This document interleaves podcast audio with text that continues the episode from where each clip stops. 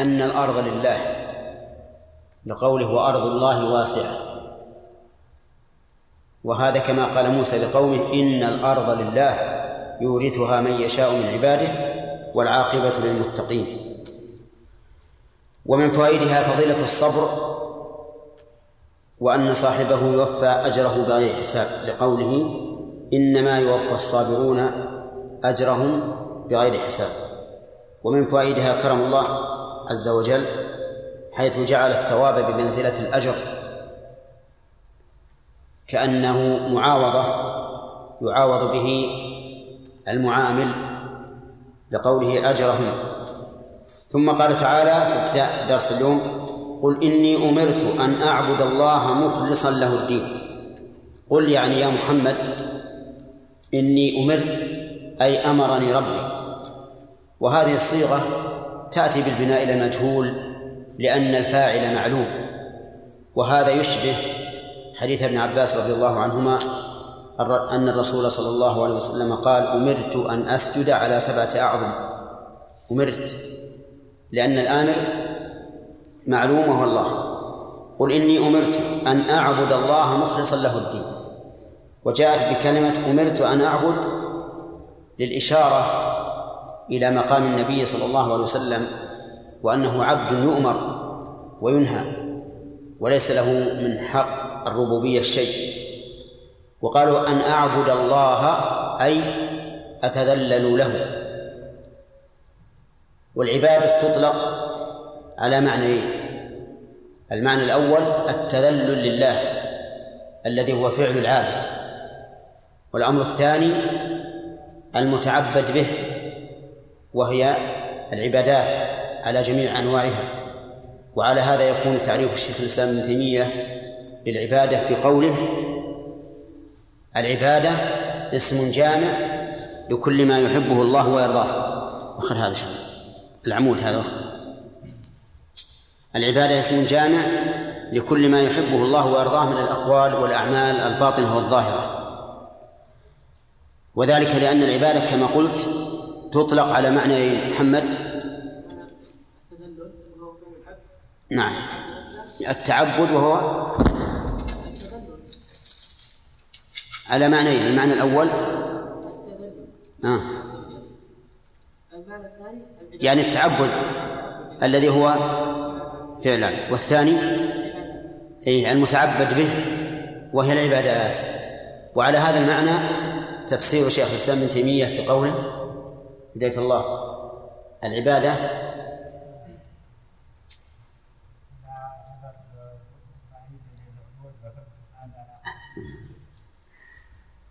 عبادة اسم جامع ما الله الأقوال أحسنت. تمام.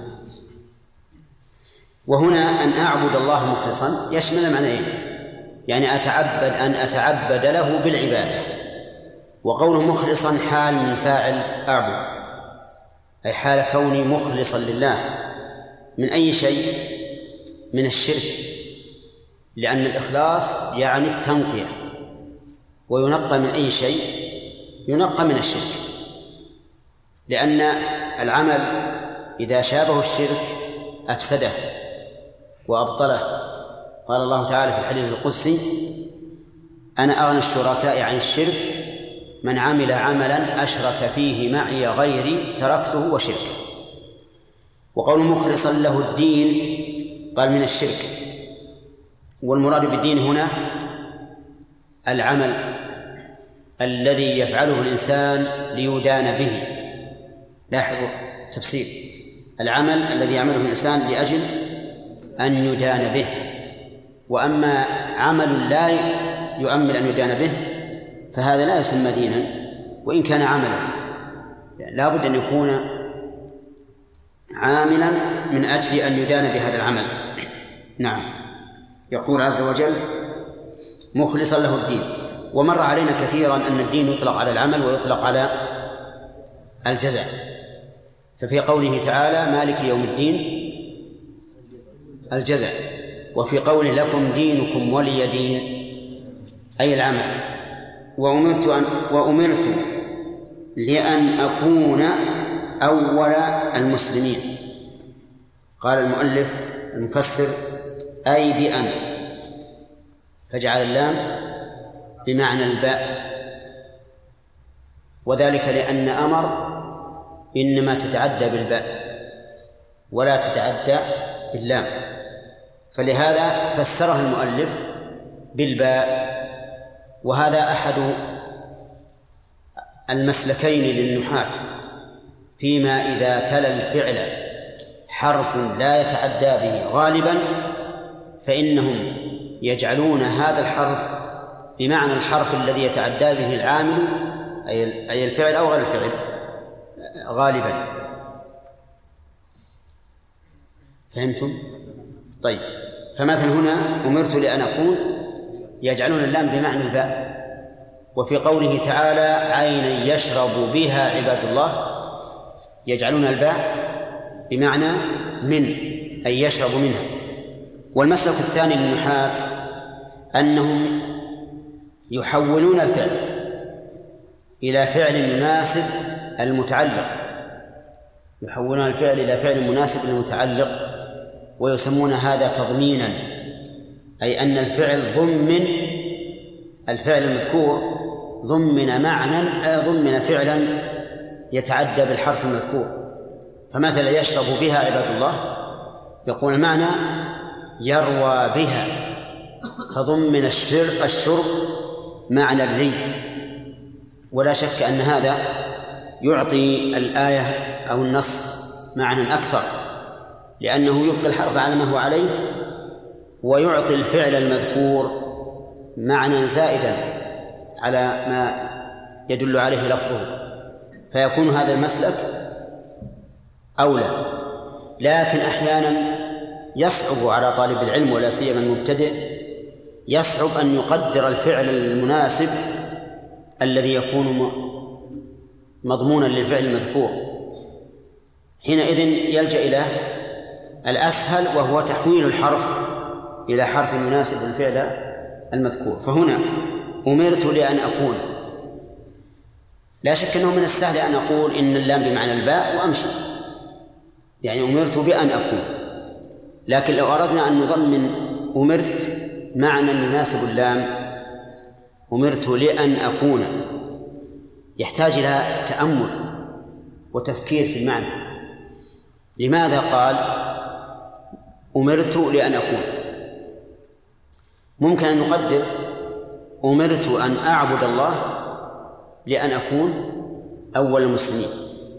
ستكون لام تعليلا للفعل المحذوف وهو أن أعبد الله لأن أكون أول المسلمين يعني وجه الأمر إلي أولا لأكون أول المسلمين أي المنقادين لأمر الله. أي المنقادين لأمر الله. وحينئذ نستفيد من هذا معنى معنى معنى الأمر ومعنى العبادة التي حذفت ليصح تعليق الفعل تعليق الحرف بها. قال وأمرت لأن أكون أول المسلمين من هذه الأمة. لأن أكون أول المسلمين. قال المؤلف من هذه الأمة. وكلمة من المسلمين أول المسلمين. الإسلام يطلق على الانقياد.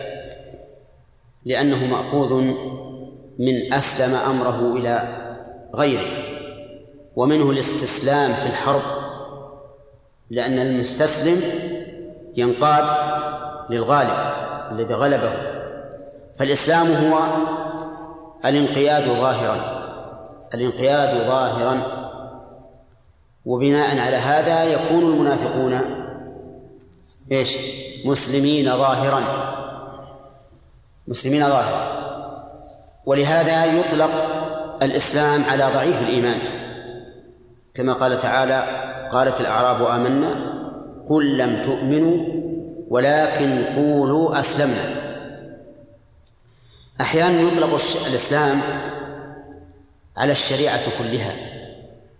أحيانا يطلق الإسلام على الشريعة كلها. فيشمل الاستسلام ظاهرا وباطنا. وهو الإيمان. ومن ذلك قوله تعالى اليوم أكملت لكم دينكم وأتممت عليكم نعمتي ورضيت لكم الإسلام دينا. ليس المراد الاستسلام الظاهر وإنما المراد الشرائع كلها شرائع الإسلام كلها. رضيت لكم الإسلام أي شرائع الإسلام كلها دينا. طيب يقول أهل العلم الإسلام إذا قرن بالإيمان فسر الإسلام بالعمل بالأعمال الظاهرة والإيمان بالأعمال الباطنة. قال ومن ذلك حديث جبريل لما سأل النبي صلى الله عليه وسلم عن الإسلام قال أن تشهد أن لا إله إلا الله وأن محمد رسول الله وتقيم الصلاة وتؤتي الزكاة وتصوم رمضان وتحج البيت. ولما سأله عن الإيمان قال أن تؤمن بالله وملائكته وكتبه ورسله واليوم الآخر وتؤمن بالقدر خيره وشره. أما إذا أطلق أو بل إذا أفرد أحدهما فإنه يشمل الآخر. فالإسلام إذا ذكر وحده شمل جميع الشرائع ومنها الإيمان والإيمان إذا ذكر وحده شمل جميع الشرائع ومنه الإسلام. طيب يقول هنا وأمرت لأن أكون أول المسلمين قال من هذه الأمة. لماذا قيد الآية؟ مع أنه مع أنه مطلقة. أول المسلمين. قيدها لأنه رحمه الله فهم أن الأولية هنا أولية الزمن. وإذا كانت أولية الزمن فإنه لا يصح أن يكون النبي صلى الله عليه وسلم أول المسلمين. لماذا؟ لأن قبله أمم مسلمة. قبله أمم مسلمة كثيرة. فكان لا بد أن نقيد هذا بأول المسلمين من هذه الأمة. ومنه قوله تعالى في سورة الأنعام أتل الآية إن صلاتي ونسكي ومحياي ومماتي لله رب العالمين لا شريك له وبذلك أمرت وأنا أول المسلمين. على ما مشى عليه المؤلف من الفهم نقول وأنا أول المسلمين ها من هذه الأمة. في احتمال آخر أن الأولية هنا أولية الصفة أولية الصفة. يعني أنني أسبق المسلمين من حيث التقدم إلى الإسلام. من حيث التقدم إلى إلى الإسلام. كما تقول مثلا لمن يخاطبك إن كان هذا الذي قلته حقا فأنا أول من يساهم. مثلا لو قال إنه فتح مشروع في البلد خيري فقلت إذا كان حقا فأنا أول من يساهم. يعني أول من حيث الانقياد والصفة. هذا في احتمال. وإذا كان هذا المعنى في الآية الكريمة فإننا لا نحتاج إلى إيش؟ إلى القيد الذي قاله المؤلف لأننا نعلم أن رسول الله صلى الله, عليه وسلم هو أول من ينقاد لله سبحانه وتعالى وأنه أعظم الناس انقيادا واشدهم ثم قال قل إني أخاف إن عصيت ربي عذاب يوم عظيم. إني أخاف إن عصيت ربي عذاب يوم عظيم. عذاب مفعول ليش؟ العصيت؟ نعم. أو إن عصيت. أخاف عذاب. وليس وليس المفعول اللي عصيت ليش؟ إيه، العذاب لا يعصى. المعنى يقصد طيب. قل إني أخاف.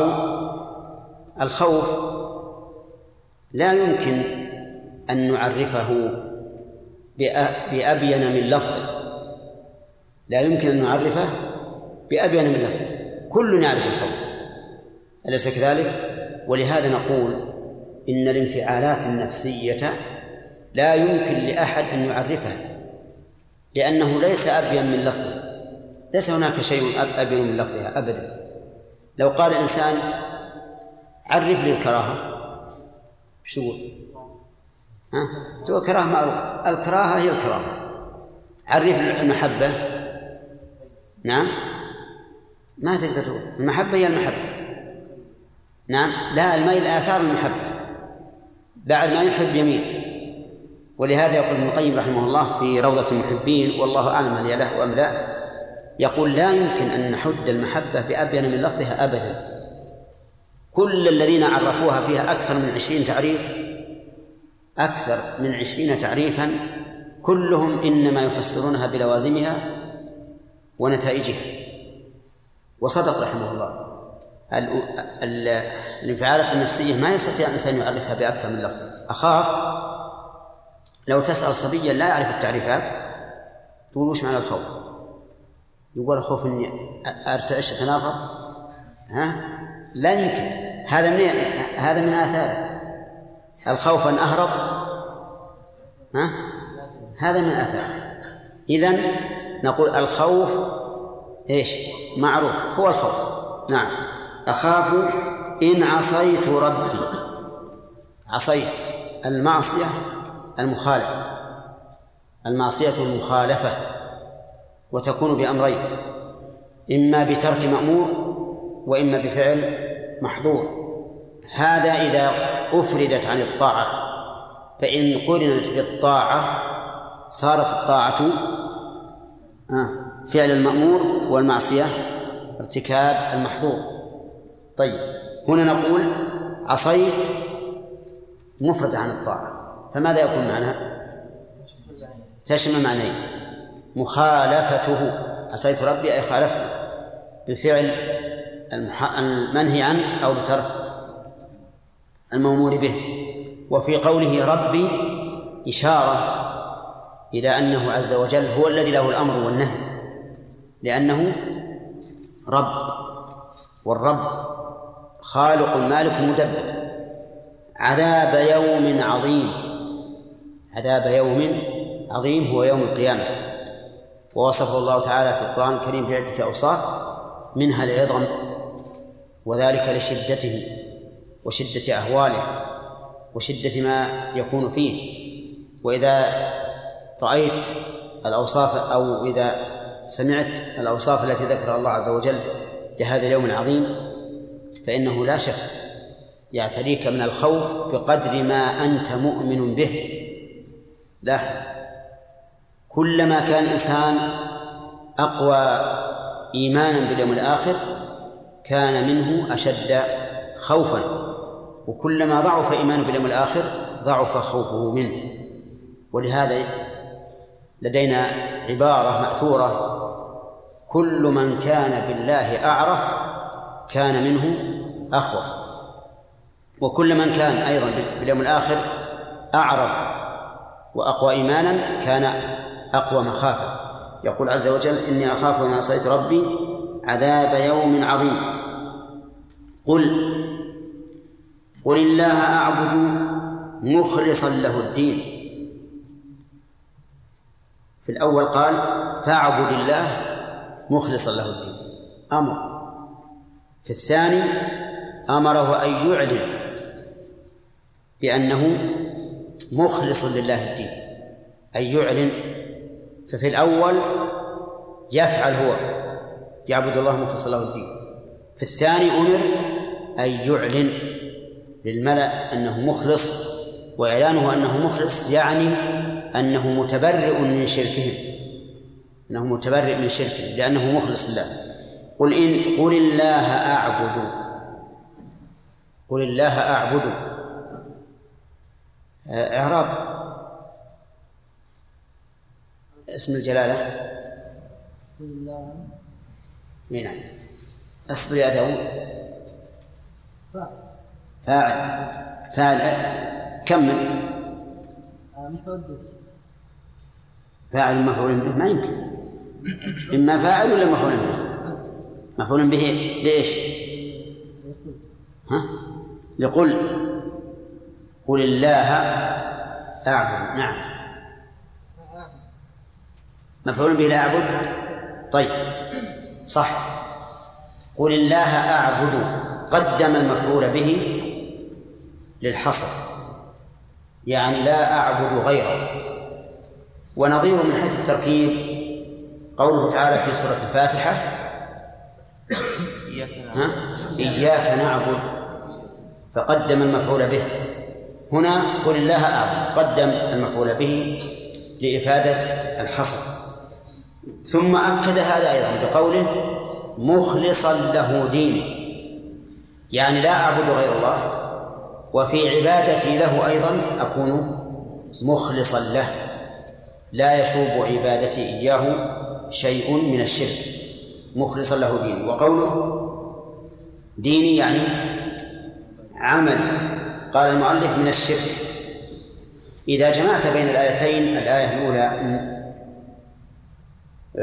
وهي قوله إني أمرت أن أعبد الله مخلصا له الدين. والثانية عرفت شدة امتثال أمر الرسول عليه الصلاة والسلام لربه وأنه عبد الله مخلصا له الدين وأعلن ذلك للملأ غير مبال بمخالفته. فاعبدوا ما شئتم من دونه. فاعبدوا هذا يحتمل أن يكون تهديدا ويحتمل أن يكون تحديا. المؤلف يقول فيه تهديد. فيه تهديد. ويمكن أن يكون تحديا. أما كونه تهديدا فظاهر. فاعبدوا ما شئتم من دونه لأنه قال بعده قل إن الخاسرين إلى آخره وأما كونه تحديا فلأنه لما ذكر أنه يعبد الله وحده مخلصا تحداهم قال أنا لا أبالي. أنتم اعبدوا ما شئتم وأنا لا أبالي بكم فسوف لا أشرك بالله. سوف أعبد الله وحده مخلصا. والقاعدة عندنا في التفسير أنه إذا كانت الآية تحتمل معنيين لا يتنافيان. ها عبد الله. يحمل يحمل يحمل عليهما جميعا. تمام. قال تعالى فاعبدوا ما شئتم من دونه. ما شئتم يعني الذي شئتم من دونه أي من سواه. اعبدوا ما تشاءون من سواه. ملك ولي شجر حجر شمس قمر أي أحد تعبدونه لا يهمني أنا سوف أبقى مخلصا لله وأنتم اعبدوا ما شئتم. يقول المؤلف من دونه غيره أي سواه فيه تهديد لهم وإيذان بأنهم لا يعبدون الله. إيذان يعني إعلام أي أن هذه الجملة فيها التهديد وفيها أنهم لا يعبدون الله وإنما يعبدون غيره. قل يعني قل لهم مع تحديك إياهم وتهديدك إياهم إن الخاسرين الذين خسروا أنفسهم الجملة فيها تأكيد. وفيها حصر. فيها تأكيد وفيها حصر. أين التأكيد؟ إن. إن الخاسرين الحصر أن طرفي الجملة معرفتان. الخاسرين الذين خسروا فكأنه قال إن الخاسرين هم الذين خسروا أنفسهم وأهلهم يوم القيامة. نعم. فإذا فيها آه، الحصر تأكيد وحصر طيب. إن الخاسرين من الخاسر؟ الخاسر بينه الله عز وجل في قوله إن الإنسان لفي خسر إلا الذين آمنوا. يعني الخسران الخسران ضد الربح وذلك أن المعامل إما أن يأخذ رأس ماله وإما أن يخسر فيأتيه كم أقل من رأس ماله وإما أن يربح فيأتيه أكثر. الخسران الحقيقي ما ذكره الله هنا الذين خسروا أنفسهم وأهليهم يوم القيامة هؤلاء هم الذين خسروا. ليس الخاسر من فقد ملايين الدراهم. وليس الخاسر من فقد أهله في الدنيا وليس الخاسر من فقد نفسه في الدنيا. الخاسر من خسر نفسه وأهله متى؟ يوم القيامة. خسر نفسه وأهله. يقول بتخليد الأنفس في النار وبعدم وصولهم إلى الحور المعدة لهم في الجنة. لو آمنوا طيب. قول بتخليد الأنفس في النار هذا هذا بيان لخسران أنفسهم. لأنه خسر نفسه. ما وجه الخسران؟ وجه الخسران أن حياته في الدنيا لم يستفد منها في الآخرة إطلاقا. فخسر نفسه خسر عمره كله راح. هباء منثورا. واضح؟ ها؟ نعم. واضح. خسر نفسه. لو أنه مؤمن مخلص لاستفاد لكان كل حياته الدنيا ربحا. لأنه سوف يخلد في الجنة التي فيها ما لا عين رأت ولا أذن سمعت ولا خطر على قلب بشر. أما الآن فسيخلد في النار. هذا خسارة نفس خسارة الأهل فسرها المؤلف بأنه يفوته الحور العين في الجنة لو آمن. وهذا وإن كان له وجه لكنه بعيد من الصواب. وذلك لأن الحور في الجنة لم تكن أهلا له حتى يقال خسره. وإن المراد خسروا أهليهم لأن أهليهم إن كانوا مؤمنين فهم في الجنة ولن يجتمعوا بهم. وإن كانوا كفارا فهم في النار ولن يجتمعوا بهم أيضا. ولو كانوا مؤمنين وذريتهم مؤمنة لكانوا كما قال الله تعالى والذين آمنوا واتبعتهم ذريتهم بإيمان ألحقنا بهم ذريتهم. يعني لن يجتمع أحد مع أهله في الدنيا لن يجتمع في الآخرة إلا إذا كان هو وهم مؤمنين فسيجتمعون. اجتماعا لا فراق بعدهم. أما من لم يكن كذلك فلا اجتماع. أنت معنا ولا؟ الله ما أدري صحيح؟ جسما وقلبا. جسما كل شيء. طيب. على كل حال الصحيح أن المراد بأهليهم يعني أهليهم الذين في الدنيا حيث خسروا الاجتماع بهم في الآخرة. ووجه الخسران عليان؟ ها؟ هل بالإشارة؟ كان كان إشارة تفهم ها؟ يكتب لا يقطعنا الكتاب نعم. أنه إذا كان إذا كانوا مؤمنين وهم كفار فلن يلتقوا بهم لأن الأهل في الجنة وهؤلاء في النار. تمام. إذا كانوا كافرين فكذلك لن يلتقوا بهم نعم. لأن كل واحد مشغول بنفسه. تمام. قال الله عز وجل ألا ذلك هو الخسران المبين. أي والله. ألا ذلك. شوف التأكيد. تأكيد البال ألا. أداة استفتاح والفائدة منها التوكيد والتنبيه. ذلك إشارة للبعد. لأنه خسران سحيق والعياذ بالله. يعني لم يقل ألا هذا. مع أن مع أن ذكره قريب. ذكره قريب. لكنه خسران سحيق فأشير إليه بإشارة البعد. ثم حصل قال هو الخسران يعني لا غير.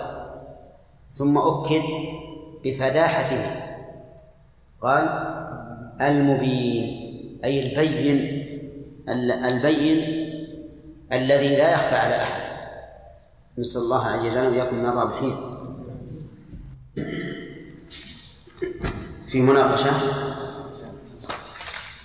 قال الله تبارك وتعالى قل إني أمرت أن أعبد الله مخلصا له الدين. قوله إني أمرت من هو الآمر يا بندر؟ حذف. نعم للعلم به. قوله مخلصا له الدين. هداية الله. إعراب مخلصا. من أين؟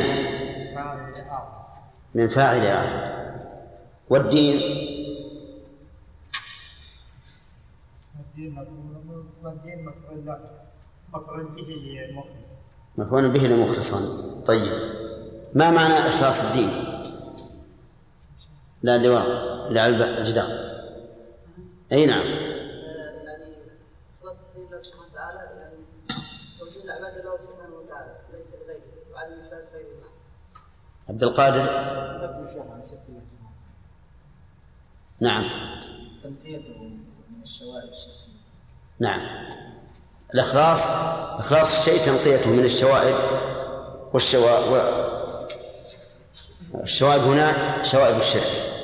يلا عبد الله فؤاد. وأمرت لأن أكون أول المسلمين. ما معنى اللام هنا؟ نعم.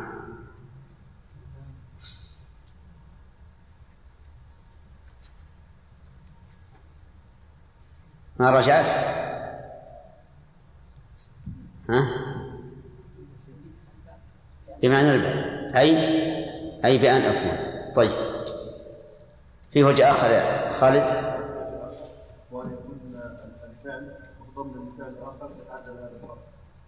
وش التقدير؟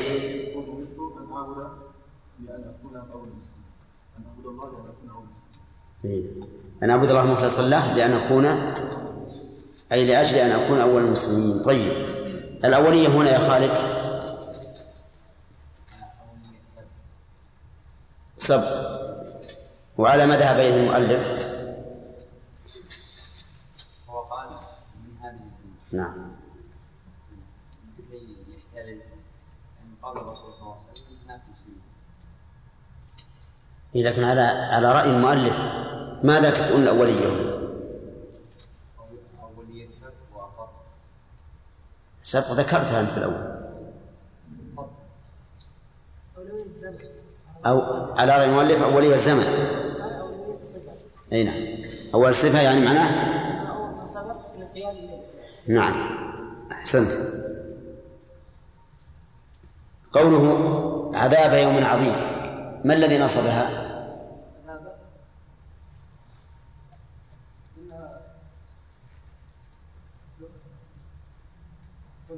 مفعول به لإيش؟ خاف لأخاف أي ما المراد باليوم؟ نعم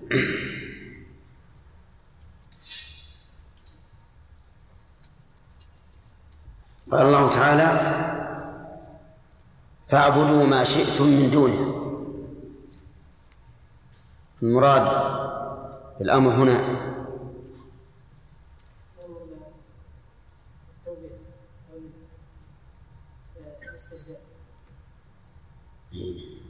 نعم. كيف التهديد التعدي كيف التهديد وكيف التعدي؟ وجه التهديد لا يمكن يكون الرسول صلى الله عليه وسلم يامرهم ان يعبدوا من دون الله سبحانه وتعالى شيئا ولكن يهددهم إنه يعبدوا من دونه ما شئتم والله عز وجل آه، سيحاسبهم على هذه العباده طيب. ويعاقبهم عليها أي نعم. ووجه التهديد إنه لا يبالي آه، تحدي. تحدي إنه يعلن إنه يعبد الله عز وجل وأنتم اعبدوا ما شئتم من دونه وهو لا يبالي بما يعبدون. تمام. طيب. قوله الذين خسروا أنفسهم وأهليهم يوم القيامة. كيف هذا؟ كيف ذلك؟ لا أقول المؤلف هو خسر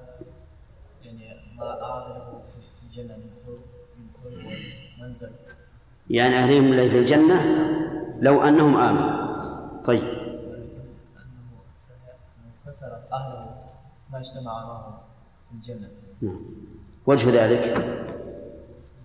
يعني وجه الخسران في أهله. إذا كان مراد أهله في الدنيا إذا كان مراد أهله في الذين في الدنيا. كيف يخسرهم يوم القيامة؟ يعني تفرق ما اجتمع معهم. دخل إلى- ذهب إلى الجنة فممكن الله عز وجل يجمع معه ذريته. إيه. ما يقول في آية. نعم طيب. آه، كيف خسران نفسه يا عبد الله عامر خسران يعني يعني خسروا أنفسهم يوم القيامة؟ كيف خسروا؟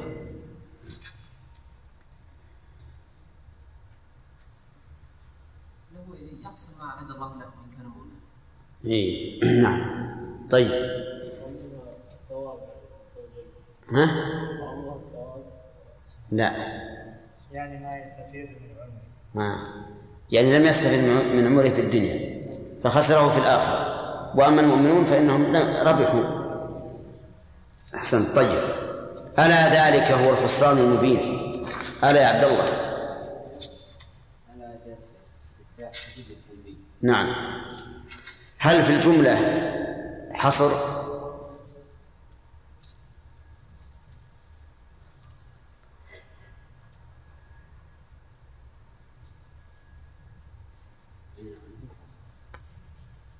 ما طريقه؟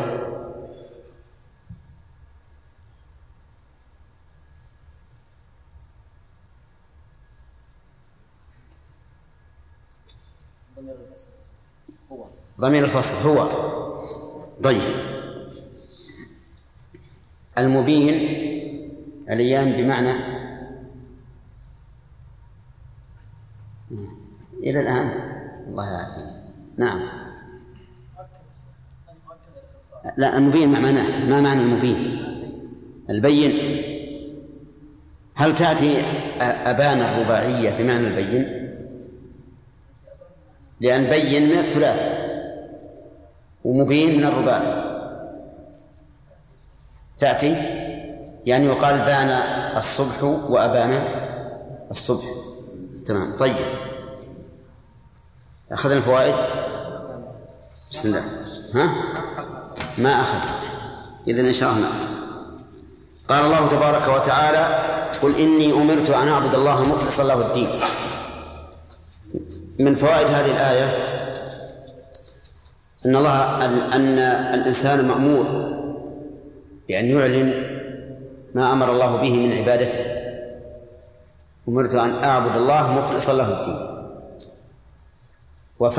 ولهذا فائدتان.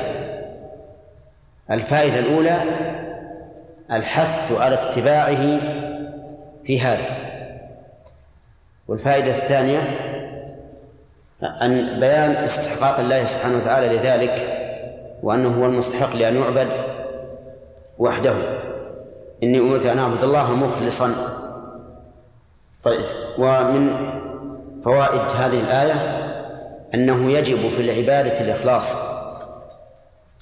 لأنه أمر بأن يعبد الله على هذا الوصف مخلصا له الدين. ومن فوائدها أن من لم يخلص لم يكن قد أتى بالأمر. ويتفرع على هذه القاعدة أن عمله يكون مردودا عليه لقوله سبب هذا عشان لا العمود عشان ما يحول بينه وبينك يكون بينك في خالد. فإذا إذا أشرك يكون قد عمل عملا ليس عليه أمر الله ورسوله. وقد قال النبي صلى الله عليه وسلم من عمل عملا ليس عليه أمرنا فهو رد. ومن فوائد قوله تعالى وأمرت لأن أكون أول المسلمين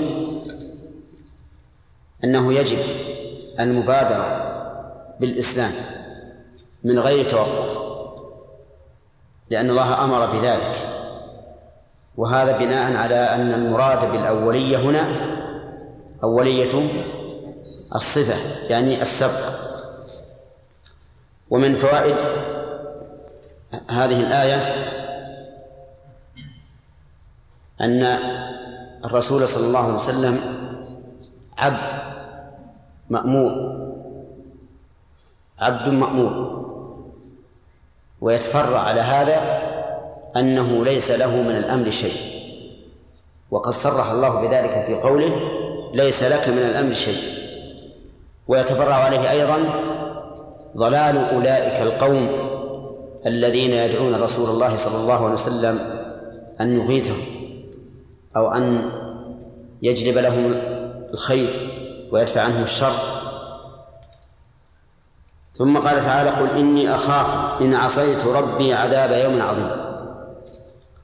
من فوائدها أنه ينبغي بل يجب على الرسول عليه الصلاة والسلام أن يعلن هذا الإعلان للملأ أنه يخاف عذاب يوم عظيم إن عصى الله. وفائدته ما ذكرنا قبل قليل من أجل التأسي به في ذلك ومن أجل بيان عظمة الله وأنه مستحق لأن يخاف منه. ومن فوائدها إثبات اليوم الآخر لقوله عذاب يوم عظيم. وهل يمكن أن يستفاد منها أن النبي صلى الله عليه وسلم تجوز عليه المعصية؟ ها؟ لقوله إن عصيت. ولكن قد يقول قائل في هذا نظر لأن الشرط قد يتحقق وقد وقد لا يتحقق وقد يكون تحققه ممتنعا.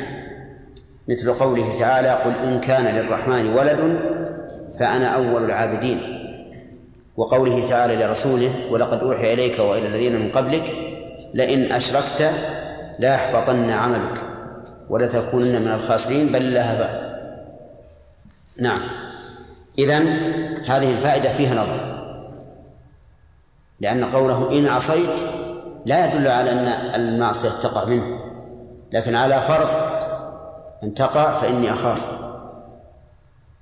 وقد يقول قائل إن كونه يخاف أمر محقق إني أخاف. وإذا كان أمرا محققا فإن المعلق عليه وهو المعصية يكون كذلك أي يمكن أن يكون. يعني معناه أنني إن عصيت فإني أخاف. وعلى كل حال فإن الرسول عليه الصلاة والسلام ثبت عنه أنه كان يدعو الله أن يغفر الله له ذنبه أوله وآخره وثبت أنه صلى الله عليه وسلم يقول اللهم باعد بيني وبين خطاياي اللهم نقني من خطاياي اللهم اغسلني من خطاياي. ومن فوائد الآية الكريمة تعظيم يوم القيامة وأنه يوم عظيم. ويتفرع على هذا أنه ينبغي للعاقل أن يحذر منه. ومن فوائدها جواز وصف غير الله بالعظم. لقوله يوم عظيم. وقد قال الله تعالى عن ملكة سبع ولها عرش عظيم. ووصف الإفك بأنه عظيم. إلى غير ذلك. فوصف غير الله بالعظم لا بأس به. لكن العظم المطلق إنما يكون لله عز وجل. و ثم قال تعالى قل الله أعبد مخلصا له ديني فاعبدوا ما شئتم من دونه. يستفاد من هاتين الآيتين أنه ينبغي للإنسان أن يعلم أن يعلن بالحق الذي هو عليه ولا يبالي بمن خالفه لقوله إني أمرت قل الله أعبد مخلصا له ديني فاعبدوا ما شئتم من دونه. يعني فلا أبالي بكم. أنا سأعبد الله وأسير على الطريقة السليمة وأنتم سيروا على ما شئتم. ومن فوائد الآية بل الآيتين أن النبي صلى الله عليه وسلم من أشد الناس امتثالا لأمر الله. لأنه قال في فيما سبق قل إني أمرت أن أعبد الله مخلصا له الدين. ثم قال هنا قل الله أعبد مخلصا له ديني. ومن فوائد الآية الآيتين أن النبي صلى الله عليه وسلم محتاج إلى العمل الذي ينجيه من عذاب الله. لقوله مخلصا له ديني بالياء بالإضافة. وهو كذلك. ولما حدث أصحابه بأنه لن يدخل الجنة أحد بعمله قالوا ولا أنت يا رسول الله؟ قال ولا أنا إلا أن يتغمدني الله برحمته. ومن فوائد الآيتين تحريم عبادة غير الله. تؤخذ من قوله فاعبدوا ما شئتم من دونه. لأن ذكرنا أن الأمر هنا للتهديد ولا تهديد إلا على شيء مخالف ومعصية. ومن فوائد الآية الآية الكريمة قوله تعالى إن الخاسرين الذين خسروا أنفسهم إلى آخره. بيان أن الخسارة الفادحة التي ليس معها ربح هي خسارة هؤلاء الذين خسروا أنفسهم وأهليهم يوم القيامة. وفيه الإشارة في الآية هذه الإشارة إلى أن الشرك هو سبب هذه الخسارة لأنه تلا قوله فاعبدوا ما شئتم من دونه قل إن الخاسرين وفيه من فوائدها أن أن أهل الشرك يوم القيامة لا يجتمعون بأهليهم لقولها الذين خسروا أنفسهم وأهليهم. ومن فوائد الآية أن عمر الإنسان حقيقة هو ما أمضاه في طاعة الله ولهذا وصف الله هؤلاء بأنهم قد خسروا أنفسهم لأنهم لم يعملوا خيرا. ومن فوائد الآية أن هذه الخسارة أعظم خسارة تكون بقوله ألا ذلك هو الخسران المبين. آه، نحن لم نتكلم في الأمس على ضمير الفصل ولكن لا بد أن يكون عندكم علم منه. فضمير الفصل ضمير ليس اسما على القول الراجح فليس له محل من الإعراب لكنه يؤتى به لفوائد ثلاث. الأولى حتى لا يشتبه الخبر بالصفة. يعني فيفصل بين الخبر والصفة ويظهر هذا بالمثال. لو قلت زيد الفاضل فهنا يحتمل أن يكون الفاضل صفة وأن الخبر محذوف. أي زيد الفاضل في البيت مثلا. فإذا قلت زيد هو الفاضل تعين أن تكون الفاضل خبرا. تعين أن يكون خبرا. الفائدة الثانية لضمير الفصل بندر الحصر. فإنك إذا قلت زيد هو الفاضل يعني لا غيره بخلاف لو قلت زيد الفاضل فهو فاضل وقد يكون غيره فاضل فاضلا أيضا رحمك الله. الفائدة الثالثة فهد التوكيد لأن قول القائل زيد هو الفاضل أوكد من قوله زيد الفاضل. أما هو فليس له محل من الإعراب. ودليل ذلك في القرآن. قال الله تعالى لعلنا نتبع السحرة إن كانوا هم الغالبين. ولو كان له محل من الإعراب لكان مبتدأ ولا رفع الذي بعده. ولكانت الآية لعلنا السحرة إن كانوا هم الغالبون. طيب.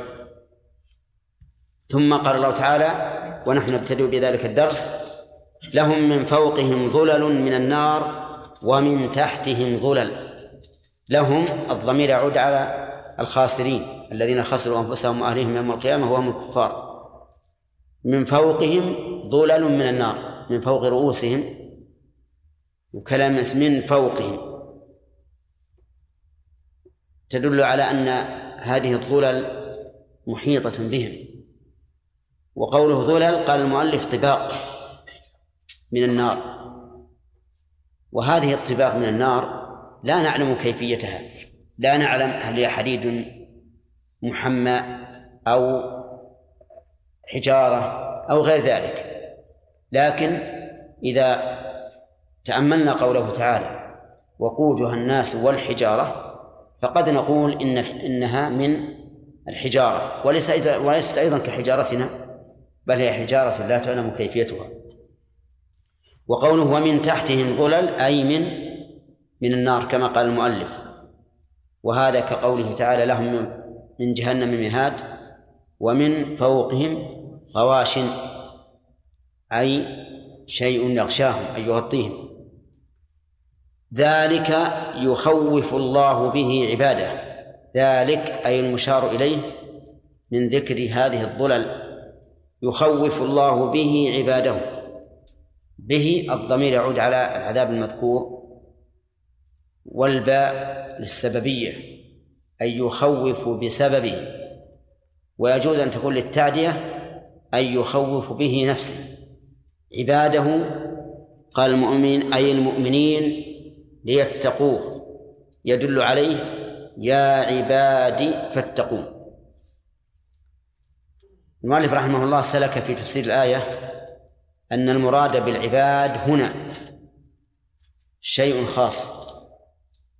وهم المؤمنون مع أن ظاهر الآية العموم وأن المراد بالعباد هنا من يتعبدون لله بالمعنى العام وهي العبودية وهي العبودية الكونية لأن لأن العبادة نوعان عبادة يتعبد الإنسان بالشرع يتعبد لله بالشرع وهذه خاصة بمن؟ بالمؤمنين. وعبادة يعني يتعبد الإنسان لله بالكون. أن يكون عبدا لله كونا وقدرا. يفعل الله فيما شاء. وهذه عامة كما قال تعالى إن كل من في السماوات والأرض إلا آتي الرحمن عبدا. فهل المراد بالآية هنا العبادة العامة؟ وأن الله يوجه الخطاب إلى جميع العباد جميع الناس أن يتقون أو هي خاصة. يرى المؤلف رحمه الله أنها خاصة ولكن لا دليل على ذلك. وإذا لم يكن هناك دليل فالأولى إبقاء الناس إيش؟ إبقاء النص على عمومه. إبقاء النص على عمومه. فكما أن المؤمن يخوف بهذا الوعيد فكذلك الكافر. الكافر أيضا يخوف بل إن تخويف الكافر أوكد من تخويف المؤمن لأن مع المؤمن ما ينجيه من الخلد في النار. لكن الكافر ليس له مع ليس معه ما ينجيه من الخلود في النار. طيب إذا المراد بذلك العموم أو الخصوص الأخ. نعم. وش وجهه؟ نعم. ما وجه أن أن الأرجح العموم.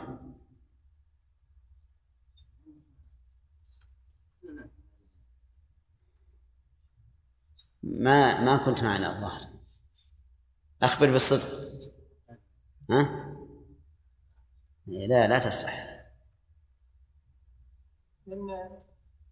ها خالد. العموم ما وجه رجحانه؟ أن هذا هو ظاهر النص.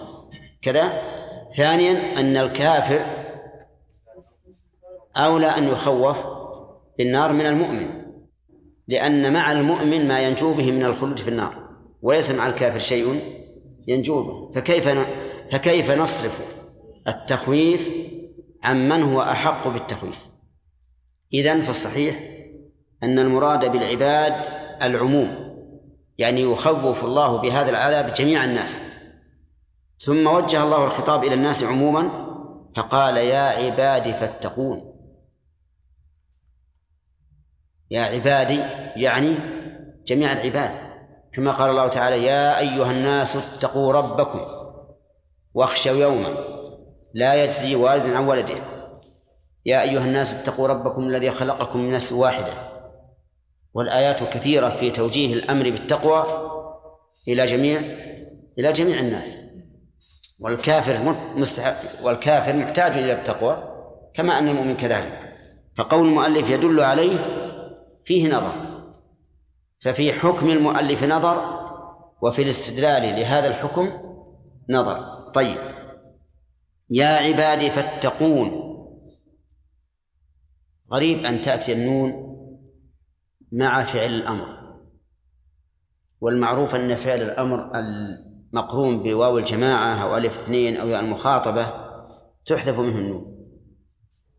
نعم. هذه نون الوقاية؟ ما الذي أدراك أنها نون الوقاية؟ ها؟ تقوني؟ نعم. فاتقونني أصله. ها؟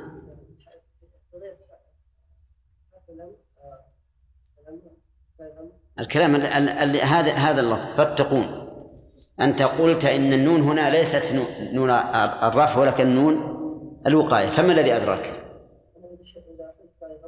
ها. تقولي لا هذا هذا أصل ليس ليس بأصل. ها؟ لأنه يدل على حذف الياء كسرة. وأصله فتقوا على الأمر والنين ونون البقاية مع ياء المتكلم. وبعد حذف الياء لكسرة الاست- للتخفيف وبعد بقي الكسرة حتى يدل على حذف صحيح. الدليل واضح يا جماعة. كسر النون. لأنها لو كانت نون الرفع لكانت بفتح النون. فإن نون الرفع تكون مفتوحة. ومنها ومن, ومن مثال ذلك أيضا قوله تعالى في سورة الذاريات فلا تستعجلون. بعض الطلبة يشكل عليه. كيف قال فلا تستعجلون لا الناهية وتأتي النون على الناهية. ها. نقول النون هنا للوقاية بدليل أنها مكسورة. لو أنك وصلت فقلت فلا تستعجلوني وجب الكسر. فهمتم؟ لا في سو- في سورة الذاريات أو فلا يستعجلون. وإن الذين ظلموا ذنوبا مثل ذنوب أصحابهم فلا يستعجلون. فلا يستعجلون. هذا هذا هذا لفظ الآية. إذا وصلت كيف تقول؟ فلا يستعجلوني فويل. فالنون هنا للوقاية وليست نون الرفع. طيب. يا عبادي فاتقون. وقد سبق معنى التقوى مرارا فلا حاجة لإعادته. ثم قال الله تعالى والذين اجتنبوا الطاغوت أن يعبدوها وأنابوا إلى الله. الذين اجتنبوا أي أبعدوا عن الطاغوت. لأ- لأنه مأخوذ من الجنب. من الجنب وهو الشيء المنفصل عن الشيء. لأن تقول إلى جانب فلان أي أنه منفصل غير متصل. والذين اجتنبوا الطاغوت أي ابتعدوا عنها. والطاغوت اسم من الطغيان والتاء فيه للمبالغة. فما هو الطاغوت الذي. الذي اشتق من الطغيان؟ يقول ابن القيم رحمه الله الطاغوت كل ما تجاوز به العبد حده من معبود أو متبوع أو مطاع. كل ما تجاوز به الإنسان حده. وإنما قال ما تجاوز به حده من أجل أن يصدق عليه أنه طغيان. من معبود أو متبوع أو مطاع. فمثلا الأصنام التي يعبدها الكفار تسمى طواغيت. تسمى طواغيت. المتبوعين من العلماء طواغيت. آه، المتبوعين من. آه، المطاعين من الأمراء كذلك أيضا طواغيت. لكن لكنه ليس على ظاهره. كلام ابن القيم ليس على ظاهره. مراده بالمعبود الذي لا لا إرادة له كالأصنام. من الجمادات أو المعبود الذي رضي بعبادته. وأما المعبود الذي عبد وهو لا يرضى بالعبادة فلا يسمى طاغوتا. ولهذا لا يمكن أن نسمي عيسى بن مريم طاغوت. نعم. وكذلك أيضا المتبوع. العلماء الذين لا يرضون أن يعبدهم الناس ليسوا طواغيت. المطاع أيضا الأمراء الذين لا يرضون أن يعبدهم الناس لا يسمون طواغيت فكلام ابن القيم ليس على إطلاقه طيب ويمكن أن نقول إن قول ابن القيم ما تجاوز به العبد حده من معبود أو متبوع أو مطاع أنه عائد على العمل. يعني أن الطاغوت عمل الإنسان. عمل الإنسان في معبوداته أو من يطيعهم أو من يتبعهم. يعني معصية الله في طاعة هؤلاء. فيكون الوصف بالطغيان عائدا على الفعل لا على المفعول. وحينئذ نسلم من الإشكال الذي قلنا إنه لا بد أن يقيد المعبود والمتبوع والمطاع بأنه راضي على كل حال إن الطاغوت مأخوذ من الطغيان. وهو مجاوزة الحد. والصيغة فيه صيغة مبالغة. قال المؤلف الأوثان. ففسر الطاغوت بالمعبودات. وهي الأوثان. ولهذا قال أن يعبدوها. أن يعبدوها. أن هذه مصدرية. وتأويل المصدر بعدها منصوب. على أنه بدل من الطاغوت. من أي أنواع البدل؟ لا. ولا بعض. لأن العبادة ما هي بعض الأوثان. بدل اجتماع. بدل اجتماع. نعم. طيب. إذن آه، نقول أن يعبدوها في محل نصب بدل من الطاغوت. وقولها أن يعبدوها. هم يعبدون الأصنام بدعائها. ولكنهم يدعون أنهم لا يعبدونها إلا إلا لتقربهم إلى الله. ثم قال وأنابوا إلى الله إلى آخره. في الدرس القادم إن شاء الله.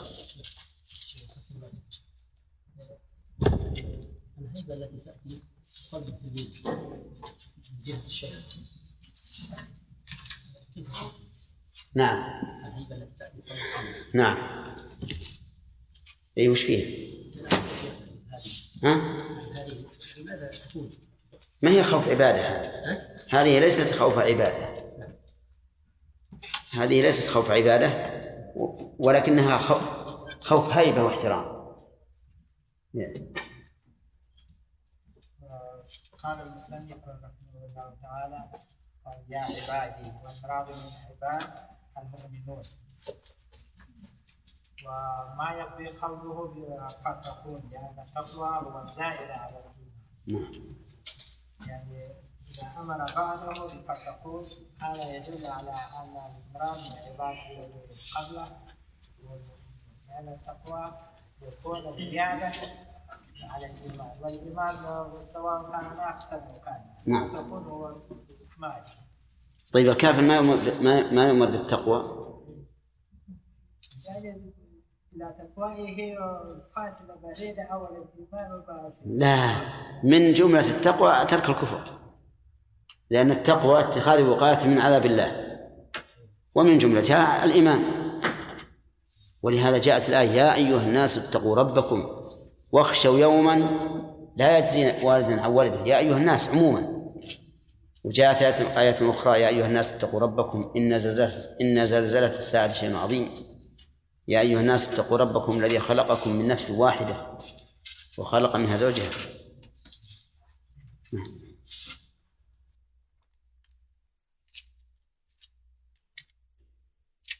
اضرب يا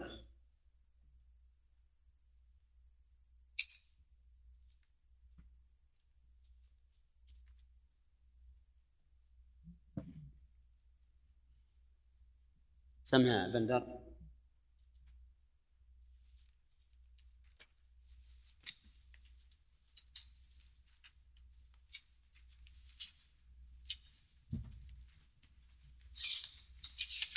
أعوذ بالله من الشيطان الرجيم.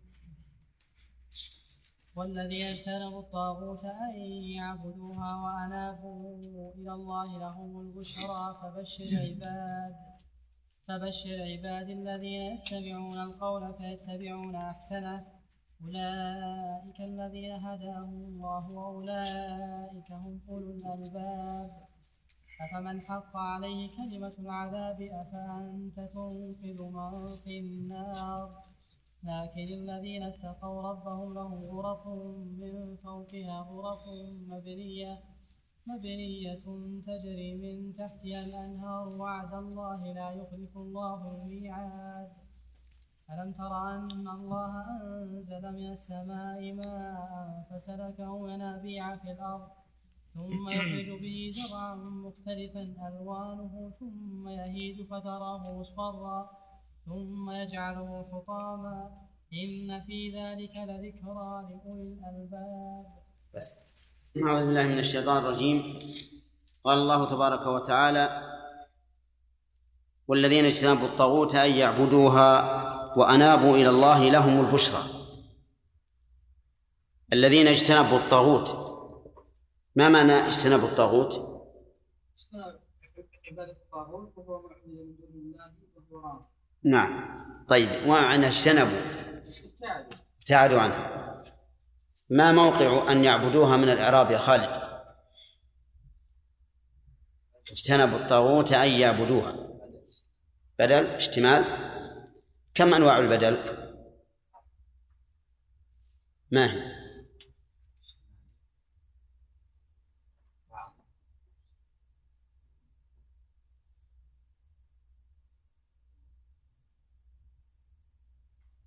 وبدل احتمال وبدل كل بالكل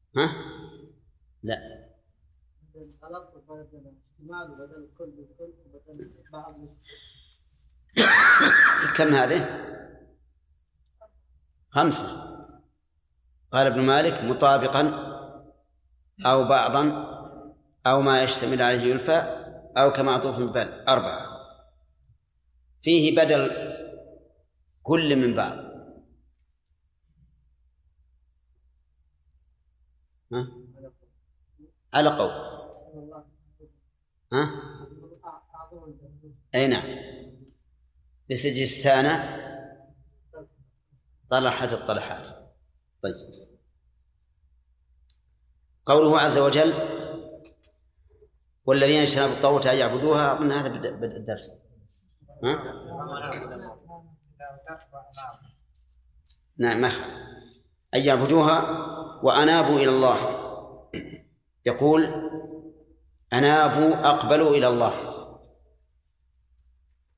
والإنابة تكون بمعنى الإقبال كما قال المؤلف وتكون بمعنى الرجوع. رجعوا إلى الله. والرج- والرجوع إلى الله يستلزم الإقبال عليه لأن الإنسان يفر بالمعصية بعيدا عن الله فإذا تاب وأناب ورجع إلى الله فهو مقبل. لهم البشرى. الجملة هذه خبرية. قدم فيها الخبر لهم لإفادة الحصر. لأن ما كان حقه التأخير إذا قدم أفاد الحصر. وقوله لهم البشرى الجملة هذه خبر الذين خبر الذين. الذين اجتنبوا الطاغوت لهم البشرى. واضح؟ فتكون هذه الجملة في موضع رفع على الخبر. فما هي البشرى؟ البشرى ما تحصل به البشارة. والبشارة هي في الأصل الخبر السار. وسمي الخبر السار بشارة لأنه يظهر أثره على البشرة. التي هي الجلد. فإن الإنسان إذا أخبر بما يسره استنار وجهه وتغير فسميت بشرى. وقول المؤلف الجنة هذا لا شك أنه مما يدخل في البشرى لكنه أعم مما قال المؤلف. كما قال تعالى لهم البشرى في الحياة الدنيا وفي الآخرة. فمن البشرى الرؤيا الصالحة. يراه يراها الإنسان لنفسه أو يراها له مؤمن. فإن هذه من من البشرى. كما قال النبي صلى الله عليه وسلم تلك عاجل بشرى المؤمن. الرؤيا الصالحة يراها أو ترى له. مثل أن يرى من يبشره بالجنة أن يرى أنه في نعيم وما أشبه ذلك. هذه من البشرى. ومن البشرى أيضا أن يوفق للعمل الصالح.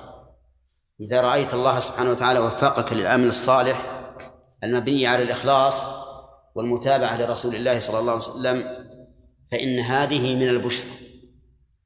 ومن البشرى أيضا أن يوفقك الله عز وجل لمصاحبة الأخيار. فإن المرء على دين خليله كما جاء في الحديث فلينظر أحدكم من يخالل. فإذا وجدت أن الله وفقك لمصاحبة الأخيار فإن هذا عنوان على السعادة. ومن البشرى أيضا أن يحب الإنسان من يحبه الله. فإن النبي صلى الله عليه وسلم سئل عن الرجل عن الرجل يحب القوم ولما يلحق بهم. فقال صلى الله عليه وسلم من أحب قوما فهو منهم. قال أنس بن مالك رضي الله عنه ما فرحنا بعد الإسلام بشيء أحب إلينا من هذا الحديث. يعني أن ثم قال فأنا أحب النبي صلى الله عليه وسلم وأحب أبا بكر وعمر. فهذه من البشرى. المهم أن البشرى كل خبر سار. فيشمل ما قاله المؤلف الجنة وهي الغاية لكل إنسان ويشمل ما كان علامة على على ذلك. لهم البشرى. قال فبشر عباد. أمر الله النبي صلى الله عليه وسلم أن يبشر عباد الله. بشرهم بماذا؟ بشرهم بالجنة وبكل وبكل ما يسره. حتى في الدنيا المؤمن مسرور دائما وإن أصيب ببلاء فإنه مسرور لأنه إذا أصيب بالبلاء فصبر كان خير له قول فبشر عبادي الدال مكسورة مع أنها. مع أنها مفعول به لماذا؟ آه. لأن أصلها عبادي فحذفت الياء للتخفيف. نعم كما في قوله تعالى وما لهم من دونه من وال أي من والي وإن كان الياء في من وال غير الياء في عبادي لأن الياء من وال من أصل الكلمة. وأما هنا فهي كلمة أخرى الياء. طيب فبشر عبادي. من المراد بالعباد هنا؟ المراد خصوصية العبودية. أي عباد الله الصالحين. لا كل لا كل عبد. ثم بين من صفاتهم قال الذين يستمعون القول فيتبعون احسنه هذا من علامات عباد الله عز وجل أنهم لا يضيعون الفرص. يستمعون القول أي يصغون إليه. ولم يقل يسمعون لأن الاستماع هو متابعة المتكلم والإنصات إليه بخلاف السماع. ونضرب مثلا لرجل مر بقارئ يقرأ فسمعه يقرأ ورجل آخر مر بقارئ يقرأ فجلس إليه ينصت. نعم الأول سامع والثاني مستمع ولهذا قال العلماء بناء على هذا الفرق إذا قرأ القارئ آية فيها سجدة وسجد فإن السامع لا يسجد والمستمع يسجد لأن المستمع متابع والسامع ليس بمتابع. إذن هؤلاء يستمعون القول لا يضيعون فرصة والمراد بالقول القول ال هنا للعهد ويشبه أن يكون للع... وتشبه أن تكون للعهد الذكري. لقوله فيتبعون أحسنه أي أنهم يستمعون القول الحسن. ليس كل قول. فأل هنا نقول إنها للعهد ويشبه أن تكون للعهد الذكري لقوله أحسنه فيتبعون أحسنه. إذن ما المراد بالقول هنا؟ القول الحسن. أما اللغو أو السيء فإن الله يقول وإذا مروا باللغو مروا كراما وإذا سمعوا اللغو أعرضوا عنه وقالوا لنا أعمالنا ولكم أعمالكم. فإذا كانوا يعرضون عن اللغو لأنه لا فائدة فيه فالمحرم ها من باب أولى. إذن هؤلاء قوم عندهم حزم عندهم شح في الوقت لا يستمعون إلا إلى القول الحسن. طيب. إذا استمعوا إلى القول الحسن فنحن نعلم أن الحسن فيه ما هو أحسن وما هو حسن. فما الذي يتبعون؟ يقول فيتبعون أحسنه. فمثلا إذا سمعوا الترغيب في صلاة الليل وأن أكثرها مثل إحدى عشرة ركعة وأدناها ركعة واحدة ما الذي يستمع ما الذي يتبعون؟ الإحدى عشرة لأنها أحسن. إذا سمعوا الإنفاق في طلب العلم والإنفاق على فقير ليس في ضرورة ماذا يتبعون؟ أه؟ على طلب العلم لأنهم يتبعون الأحسن إذا لم يفرطوا في الوقت ولم يفرطوا في الأفضل بل كانوا يستمعون كل قول حسن ويتبعون الأحسن منه. طيب فإن تبعوا الحسن وتركوا الأحسن فإنهم لا يلامون على ذلك لكنهم ليسوا في قمة الكمال. الذي في قمة الكمال هو الذي يتبع الأحسن. قال الله تعالى قال وهو ما فيتبعون أحسنه وهو ما فيه صلاحهم. ما فيه صلاحهم لكن الأصلح. يتبعون الأصلح فالأصلح. طيب قال الله تعالى أولئك الذين هداهم الله أولئك الذين هداهم الله. هداهم الله أولا أولئك الإشارة للبعيد. وإنما أشار إليهم إشارة البعيد مع قرب ذكرهم للدلالة على علو منزلتهم. وهذا يقع كثيرا في القرآن. يشير الله إلى الشيء القريب بصيغة البعيد لعلو مرتبته كما قال الله تعالى ألف لام ميم ذلك الكتاب لا ريب فيه. أن نقول ذلك الكتاب الكتاب قريب لكن إشارة لإيش؟ لعلو مرتبته. أحيانا يشير إليه بالقريب لقربه من مريده. كما في قوله تعالى وهذا كتاب أنزلناه مبارك ليدبروا آياته. يعني ليس بعيدا عليهم قريب قريب لهم. مبارك ليدبروا آياته. هنا يقول أولئك الذين هداهم الله. أشار إليهم إشارة البعيد. آه. إشارة إلى علو مرتبتهم. الذين هداهم الله أولئك الذين هداهم الله. هذه الجملة خبرية طرفاها معرفة. وقد قال العلماء إن الجملة الخبرية إذا كان طرفاها معرفة فإنها تفيد الحصر. أولئك الذين هداهم الله يعني لا غير. وقوله هداهم الله يشمل هداية الدلالة وهداية التوفيق. هداية الدلالة وهداية التوفيق. يعني بين لهم الحق بين لهم الحق وعلموه ثم اهتدوا به. والناس في هذا في هذا المقام ثلاثة أقسام. قسم ضلوا عن الهدى علما وعملا.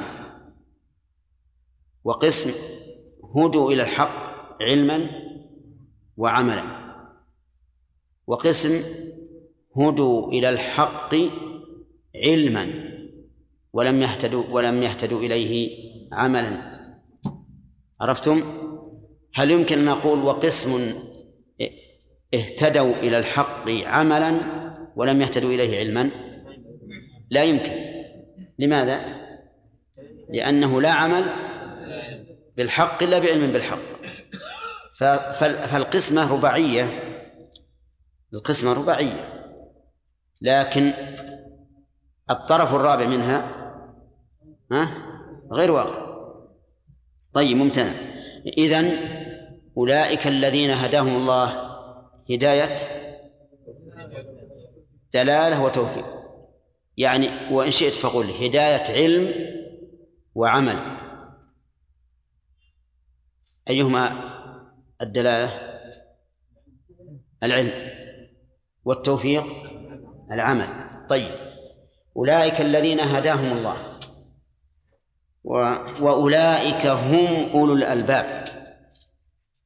وأولئك كرر اسم الإشارة تنويها بعلو مرتبتهم. هم أولو الألباب أي أصحاب العقول. لأن الإنسان كلما كان للحق أتبع كان أكمل عقلا. وكلما نقص اتباع الحق في حقه كان أدل على قلة عقله. فأعقل الناس أتبعهم لدين الله لا شك. لأنهم هم الذين عندهم الحزم وانتهاز الفرص وحفظ الوقت. ولهذا قال أولئك هم أولو الألباب أصحاب العقول.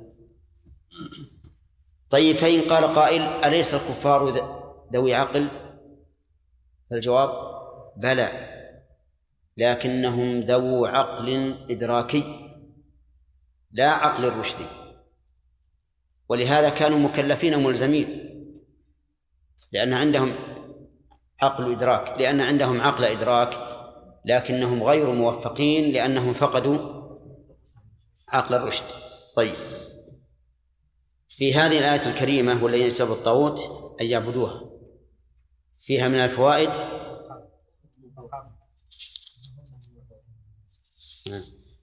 قال الله تعالى في بيان عقوبة الخاسرين الذين خسروا أنفسهم وأهليهم يوم القيامة. قال في بيان عقوبتهم لهم من فوقهم ظلل من النار ومن تحتهم ظلل. من فوائد هذه الآية شدة العذاب. على أهل النار لأن العذاب يغشاهم من فوقهم ومن تحت أرجلهم. وإذا كان الإنسان لا يتحمل النار إذا أتته من وجه ولو بعيد فكيف إذا أتته من الوجهين الفوق والتحت؟ ومن فوائد الآية الكريمة أنه يجب على الإنسان أن يخاف مما خوفه الله. حتى يحقق العبودية. لقول ذلك يخوف الله به عباده. ومن فوائد الآية الكريمة أنه ينبغي للإنسان أن يسير إلى الله عز وجل على جانب من الخوف. الخوف من العذاب. وقد مر علينا كثيرا هل يغلب السائر إلى الله جانب الخوف أو جانب الرجاء على ما سبق.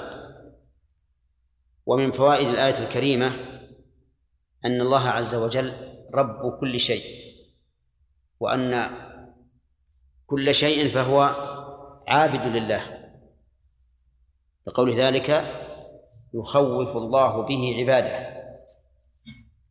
ومن فوائد الآية الكريمة وجوب التقوى لقوله تعالى يا عبادي فاتقون.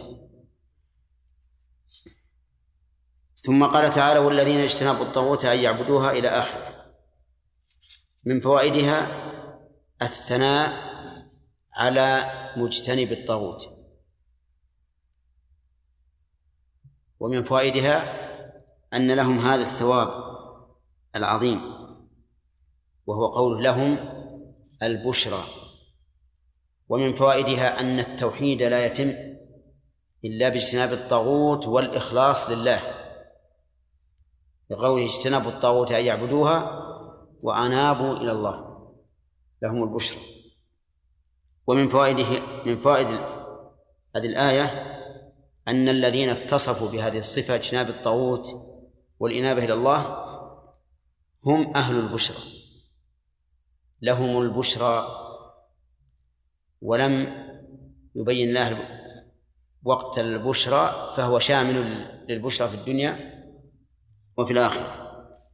ومن فوائدها حرمان من أشرك بالله من هذه البشرى. لأنه جعل البشرى لمن؟ إيش؟ لمن اجتنبوا الطاغوت أن يعبدوها وأنابوا إلى الله. ومن فوائد الآية الكريمة إثبات العبودية الخاصة.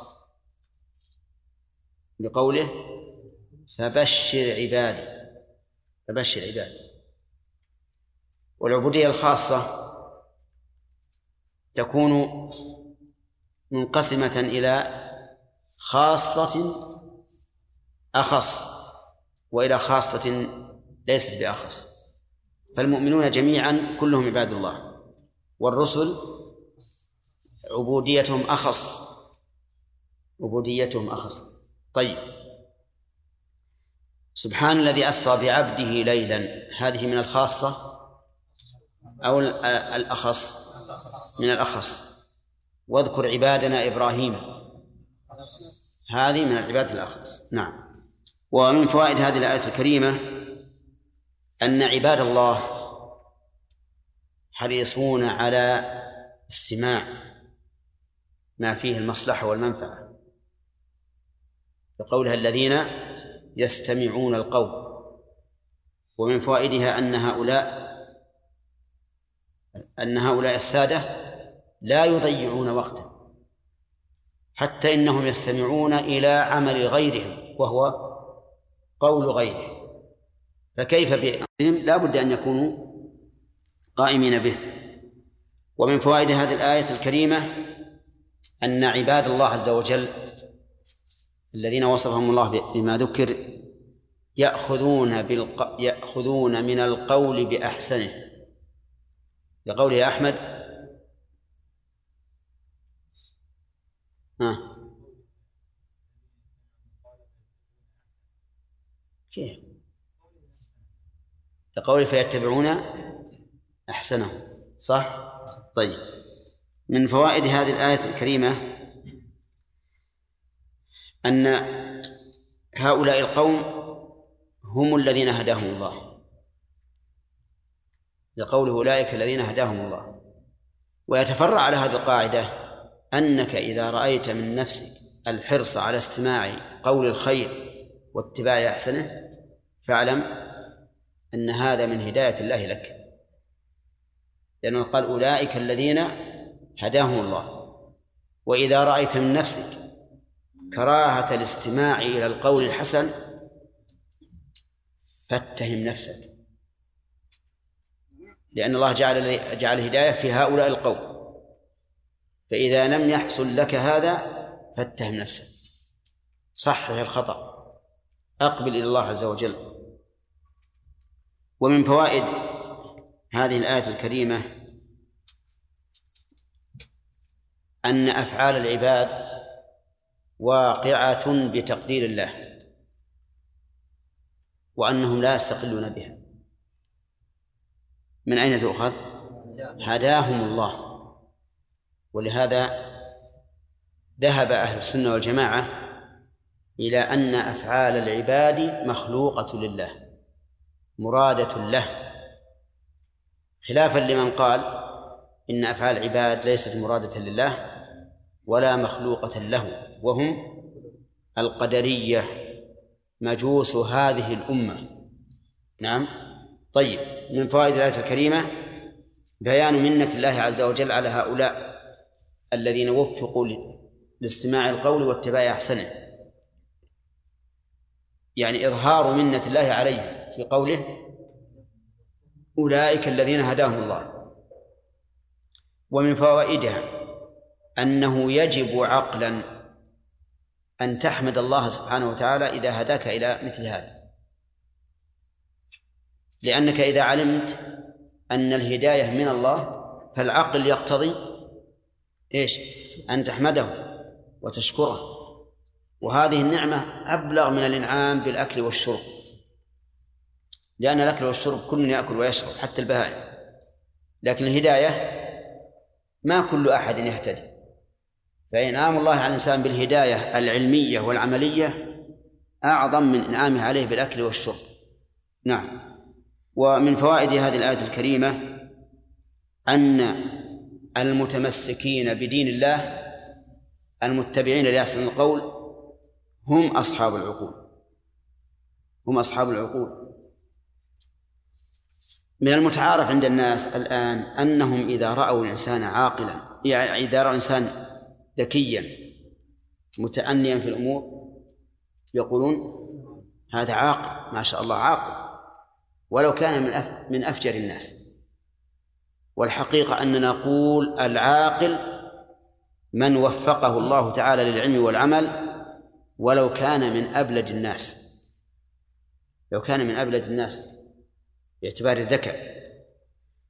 ومن فوائد هذه الآية أنه لا تلازم بين الذكاء والعقل. الذكاء شيء والعقل شيء آخر. حتى في عقل الإدراك لا تلازم بين الذكاء والعقل وعقل الإدراك. لأن من الناس من تجده ذكيا